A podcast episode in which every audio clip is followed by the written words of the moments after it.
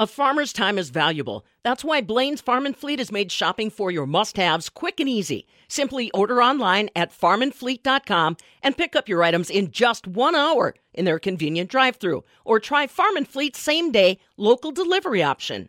Farm equipment dealers are busy preparing for a harvest that looks to be high yielding. I'm Stephanie Hoff for the Midwest Farm Report. Jeff Sloan is the president of Sloan Implement, a full service John Deere dealer. He explains what part and equipment availability looks like going into the harvest and into the new year.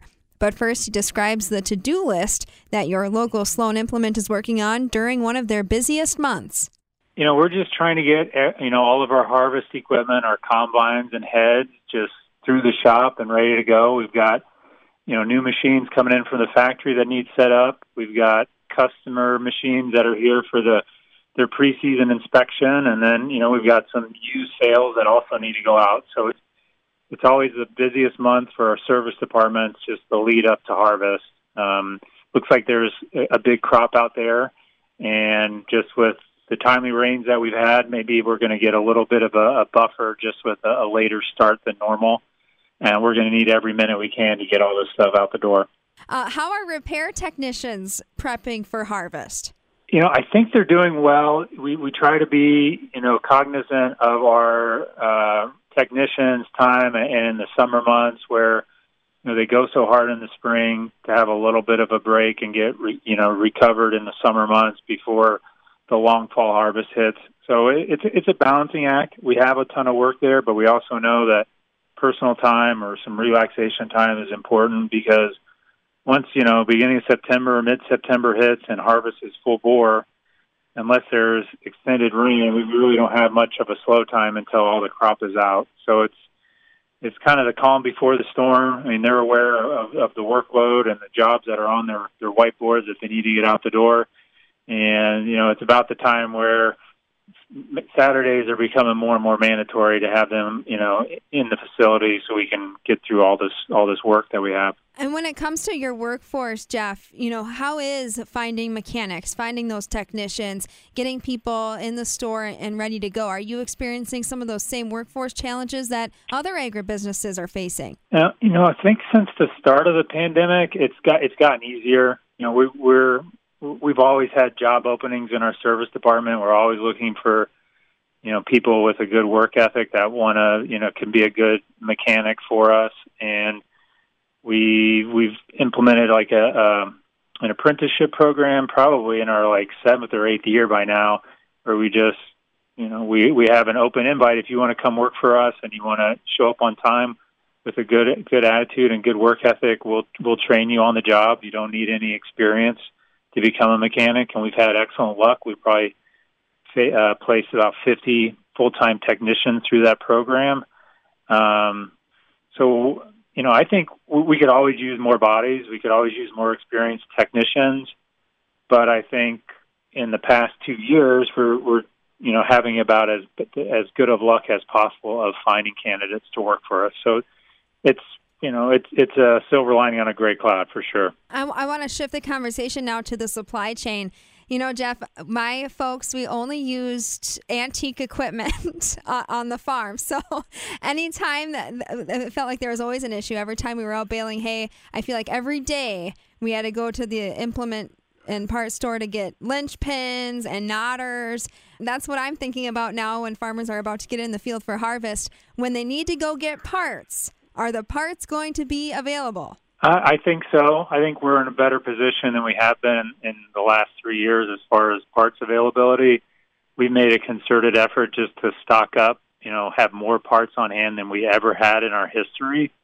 Uh, we've got about $17 million more parts on the shelves right now than we did a year ago. Uh, we share all of our parts inventory between all of our 22 John Deere locations, and we also have Sloan Express with some aftermarket parts. So maybe if the original manufacturer part isn't there, we could find a substitute through Sloan Express. So I feel like you're, you know, with with the full line of John Deere equipment going back, you know, 60, 70 years of machinery that are still in production today, are you going to have every part for all those machines on the shelf? No, that's an impossibility. But we do feel like we, we've made a, a good effort of, of stocking up on, on those fast moving parts so we aren't caught you know, out, out in the cold with uh, with a shortage or anything. And I know Deere as a as a company, their uh, parts distribution warehouse in in Milan, Illinois, is in the best shape it's been in in about two and a half years as well. So I think you know, compared to a year ago or two years ago, uh, I feel really good about going into the fall whether you like it or not, what happens two time zones away from us here in Wisconsin has a ripple effect. So I don't know what you want to say about if you felt the impacts uh, of the John Deere labor strikes that have uh, that are done now, or the Oakland port shutdowns that have been going on in California, and how you worked around that. Sure. Yeah. I mean, I I, I would say that the port shutdown, we're still feeling that. I think just you know, as slow as things are to get get to the to the distribution points and the the additional costs involved with with container shipments. You know, I think everybody will feel that. Uh, the labor, you know, the the strike at, at with Deere and Company. Overall, I think you know both sides were happy with the results there. Um, I think for Deere they and the union they came to agreement pretty quickly, and you know, it, it transpired in probably one of the in the slower months of of the the build cycle, uh, and also at a time when there were you know constraints of how many new units they could push you know build down the line anyway. So overall, you know, if you talk to to the union members, I think they feel like they got a good deal, and I think John Deere just in an unprecedented time to take care, you know, come to a negotiation, you know, and settle it. I think relatively quickly. I think it was a win for both sides. Now we'll talk about some fun stuff here. New equipment, but maybe not so much fun because of some of the wait times that folks have been experiencing when it comes to ordering a new tractor, new combine. How is new equipment stacking up for 2023, Jeff? Um, I think tractors are still going to be in, in short supply. Um, we'll probably get to sell the same amount of tractors as we did the year before. So I think you know, but but I think universally tractors there there's the highest demand for that product line in John Deere's catalog just because of the the versatility and the year-round usage of them. Uh, if you look at harvesting equipment uh, for next year, we should be able to sell the same amount that we sold for this year, and same with heads as well. So we feel pretty good about that. Um, you know, we're not going to be constrained. Uh, we're going to be able to, you know, go out and, and make a similar number of sales as we did for this year. Uh, we just wrapped up our, our planter early order for 23 and sprayers. And I feel like, you know, any any of our customers that wanted one of those products, we were able to get get one for them.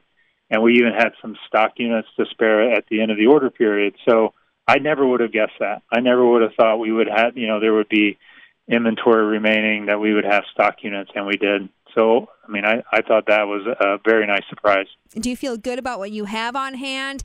And if I were to order something that you don't have, how long does it take usually for it to, to get to the farm? I guess it depends on what product you're looking for. Tractors, I think we're, we've got build slots for, for spring into June. So, I mean, that's not too far off, really. I mean, normally it's like maybe it's a six month lead time, and now we're at eight to ten months. We've we've gone out and, and tried to supply, you know, source as many used tractors as we can just to have some inventory. So we've been proactive there. Um, so I mean, our lot looks pretty full right now. Combines, we probably have you know a little less than normal combine inventory on on the used side. Uh, we do still have some some new orders to sell uh, right around fall delivery dates. It, it's all dependent on what product you, you, you're you're searching for because there are on certain certain items like planters or sprayers or balers or tillage a set time of year where you place that order for the following year. And then there's a product like a tractor where it's just a continual order bank throughout the year. Uh, and then with the you know the different factories that Deere has, you know the bigger tractors in Waterloo, they have a build cycle. Uh, the smaller tractors in Augusta, Georgia, they have a, a different build cycle. So, I guess you know the roundabout answer is it depends. You and I are talking about some of those logistics, uh, what the equipment dealers, the implement dealers have to think about when it comes to getting what you need for the harvest season. But, Jeff, we haven't talked yet about consumer demand. What does demand look like for new equipment? Are your eyes wide at maybe what you're seeing for used equipment? I think business is excellent right now. Um, I, I can't I can't complain about too much, really, to be honest with you. I mean, commodity prices are hanging in there, and it looks like we should have good yields. Um, I know the input input costs are, are looming, but I think for model year 22, guys are, you know, they should have a good year. Sloan Implement will have a good year.